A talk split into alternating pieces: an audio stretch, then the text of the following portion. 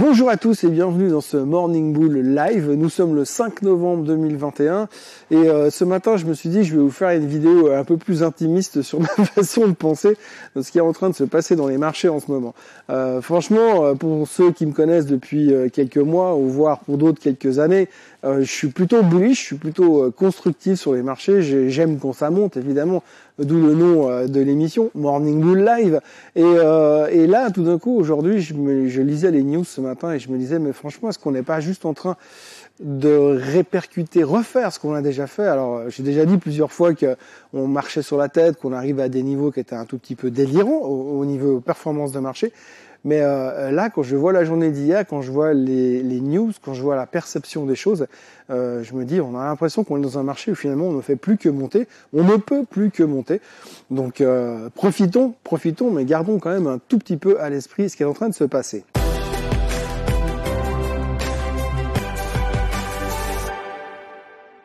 Donc voilà, globalement, euh, ce matin, j'arrive devant mes écrans, je regarde un peu ce qui s'est passé pendant la nuit et je me dis, bon, les Américains sont nouveau au plus haut de tous les temps, le Nasdaq pulvérise de nouveau euh, les records d'altitude.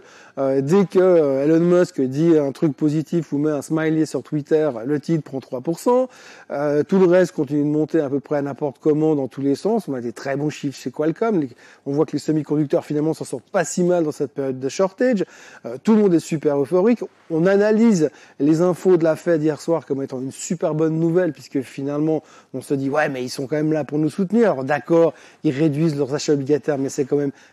tout petit par rapport à ce qu'on a réellement euh, dans le marché aujourd'hui. On va encore injecter 400 milliards durant les prochains mois. La Fed a clairement expliqué que quoi qu'il arrive, il ne laisserait pas tomber. Donc en gros, on est en train d'avoir un call sans échéance, une option call sans échéance qui nous laisse monter le marché, puisque de toute façon, on va gagner à la fin. De toute façon, à la fin, c'est les boules qui gagnent.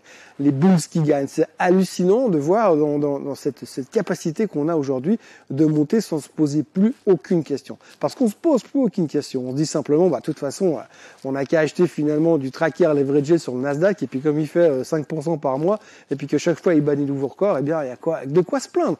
Pourquoi réfléchir plus loin? Aujourd'hui, on est au 63e record euh, annuel, chaque, chaque 63e record historique euh, sur le S&P 500 cette année. Ça n'arrête pas de monter et, rien ne semble pouvoir euh, nous faire baisser. Pourtant, à l'intérieur, quand on regarde les résultats trimestriels, il n'y a pas que du bon. Hein. Il y a deux, trois choses qui se font juste laminer. Et ce qui est assez impressionnant, c'est aussi la manière dont sont traitées les mauvaises nouvelles. On a eu l'autre jour les mauvaises nouvelles sur Snapchat, c'est 10, 15% de correction. Hier soir, on a eu Peloton qui a annoncé des chiffres qui n'étaient pas terribles. Et finalement, bah, les Américains, euh, ils voulaient bien faire du sport quand ils étaient confinés, mais maintenant qu'ils sont plus confinés, bah, soit ils vont faire du sport dehors, mais faire du vélo à l'intérieur devant, euh, devant un écran télé, regardant ses copains faire du vélo, c'était moyennement motivant. Moi, j'ai acheté un vélo euh, peloton là aussi pour voir comment ça fait. C'est vrai qu'il fait super bien pour porter les habits au milieu de la chambre à coucher, mais autrement, ça s'arrête là. Donc globalement, euh, peloton s'est pris une taux de 30% hier soir after close. Donc on voit quand même que les sanctions sont assez terribles en ce moment. Et ce qui m'inquiète aujourd'hui, c'est que finalement, on a l'impression que plus rien ne peut nous arriver. Tout est parfait. Aujourd'hui, on va avoir les chiffres de l'emploi, mais on s'en fout parce que hier, on a eu les jobless claims qui étaient au plus bas depuis le début de la pandémie. Donc, on s'en fout complètement, tout va bien. Et dans le pire des cas, imaginez une chose. Si ce soir, les chiffres des non-farm payrolls, donc les chiffres de l'emploi américain, venaient à sortir en dessous des 450 000 personnes création d'emplois attendue, eh bien, qu'est-ce qu'on va se dire? Ah oui, mais si les chiffres sont mauvais, eh bien, la Fed peut pas nous laisser tomber, donc la Fed va continuer à nous soutenir. Et puis, de l'autre côté, si les chiffres sont excellents, on dira, bah voilà, comme prévu, l'économie va bien, le marché va bien, et puis derrière quoi? Bah, l'inflation, de toute façon, elle est sous contrôle. Alors, quel est le problème? En gros, on voit de moins en moins cette possibilité de voir les marchés baisser. Après, quand vous discutez avec deux, trois personnes, moi, j'arrête pas de parler avec des gens aujourd'hui qui me disent, mais ouais, mais Thomas, je fais tellement de fric avec les cryptos, c'est tellement facile, euh, c'est tellement facile de marcher, t'as qu'à acheter, ça monte, c'est sûr. J'entends de plus en plus ce genre de réflexion. C'est déjà, c'est du déjà vu, c'est du déjà vu. Enfin, je dis pas que ça va baisser demain, attention, ne me méprenez pas, mais c'est des signaux d'alarme qui sont en train de se dessiner aujourd'hui. Alors, on va pas parler de crash, on va pas parler de bear market, on va simplement dire qu'aujourd'hui, on est en train de partir dans des certains délires qui sont assez phénoménaux. J'entends plein de gens qui disent, moi, je fais du trading, moi, c'est facile. On voit même aux États-Unis des articles de gens qui arrêtent d'aller bosser au McDo, chez Amazon, simplement parce que qu'est-ce qu'ils veulent? Ils veulent gagner de l'argent en faisant du trading. Et ça marche. C'est vrai qu'aujourd'hui, vous faites un peu de crypto, vous cherchez un peu, vous gagnez de l'argent. Le seul problème, c'est qu'un jour, il va y avoir un retour de manivelle. Je vais vous raconter une histoire assez simple.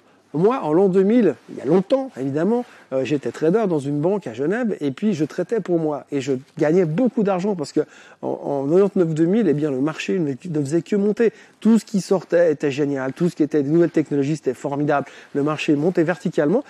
Et puis, c'est pour vous dire, au, milieu, enfin, au début du mois de mars de l'an 2000, euh, moi, j'étais trader dans une très belle banque à Genève, j'étais très bien payé, et je me disais, mais je gagne tellement d'argent dans du trading, pourquoi est-ce que je vais pas me mettre à mon compte? Pourquoi je ne ferai pas du trading juste pour moi, tout seul dans mon coin? Et j'y ai pensé longtemps, assez longtemps pour me prendre le crash de mars 2000 en pleine gueule. Et je me suis rendu compte que si j'avais compté uniquement là-dessus pour vivre, eh ben, ce serait un peu plus compliqué.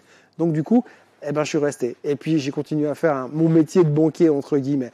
Et donc, du coup, aujourd'hui, c'est juste des signaux d'alarme qui sont en train de se dessiner encore une fois, et c'est ce qu'on est en train de vivre aujourd'hui sur les marchés.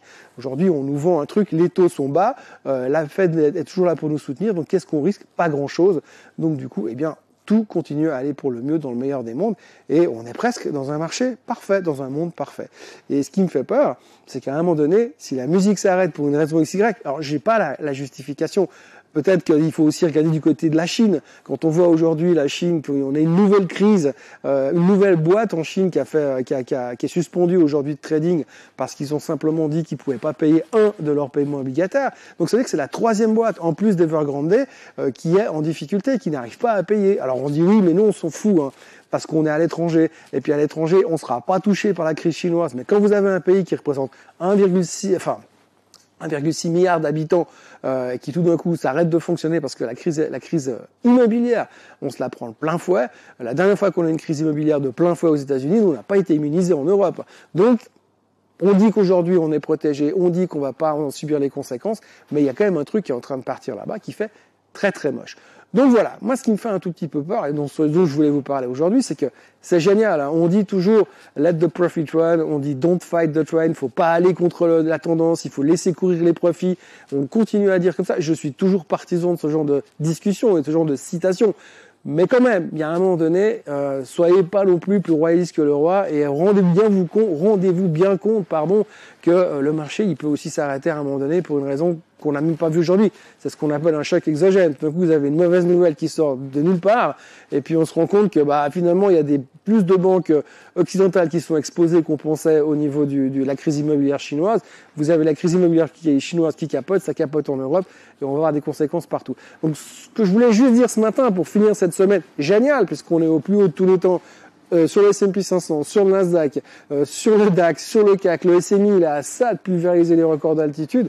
Donc tout va bien. Donc je ne vais pas gâcher non plus la fête. Je veux juste dire, ok les gars, warning, prudence.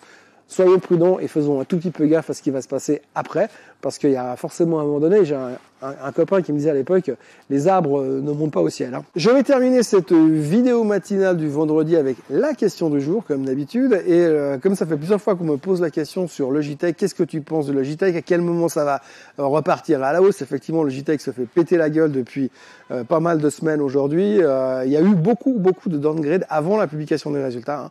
Beaucoup d'analystes qui se sont, qui ont révisé leurs attentes à la baisse.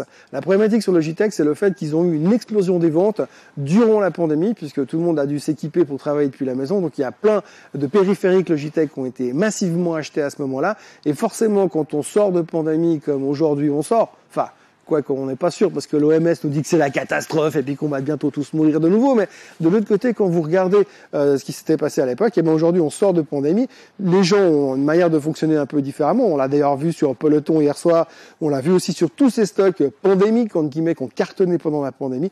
Eh bien on voit qu'il y a des conséquences aujourd'hui parce que les gens ont repris leurs habitudes d'avant et puis c'est bien d'acheter sur Amazon. Mais enfin quand vous avez aussi des magasins autour de vous, vous y allez quand même. Donc du coup il y a des effets un peu pervers par rapport à ça et donc beaucoup d'analystes ont baisser les attentes de Logitech.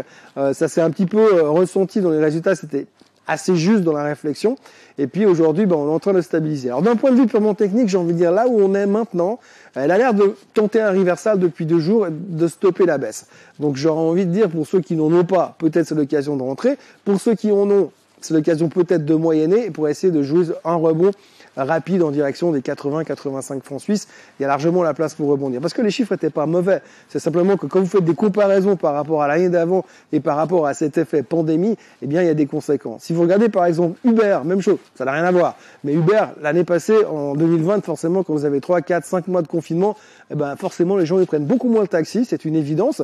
Donc, du coup, il y a eu des conséquences. Les chiffres d'affaires ont chuté. Et quand vous faites la comparaison du chiffre d'affaires d'Uber entre euh, la période du troisième trimestre 2020 et la du troisième trimestre 2021, ben aujourd'hui, Uber, ils ont fait plus 72 sur les ventes. Ouais, ben, d'accord, l'année passée, ils étaient fermés. Donc forcément, plus 72% de rien, ça reste toujours pas grand-chose. Donc il y a quand même des conséquences et des, ajustements à faire par rapport à cette année 2020 qui restera une année assez atypique en termes de revenus pour les sociétés, qui fait qu'aujourd'hui il faut s'ajuster un petit peu. Néanmoins, j'ai l'impression que Logitech a cotisé.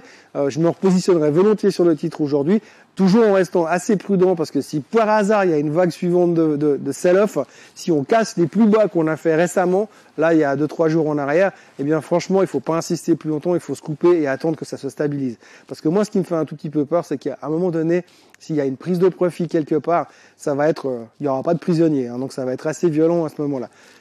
C'est pas une recommandation de tout vendre. Je suis pas en train de tourner Berry. Je suis pas en train de lancer le Morning Bear live. Je suis en train de dire que il faut faire juste un tout petit peu attention et savoir raison garder. Voilà, c'était mon message philosophique euh, du vendredi matin, juste avant le week-end. Je vous souhaite donc un excellent week-end à tous. Euh, n'oubliez pas de vous abonner à la chaîne Suisse Côte Suisse. N'oubliez pas de liker cette vidéo. Et puis n'oubliez pas de revenir euh, lundi matin parce qu'on continue, comme d'habitude, avec ces vidéos, avec un énorme plaisir de vous retrouver dans trois jours. Profitez bien, bon week-end, bye bye.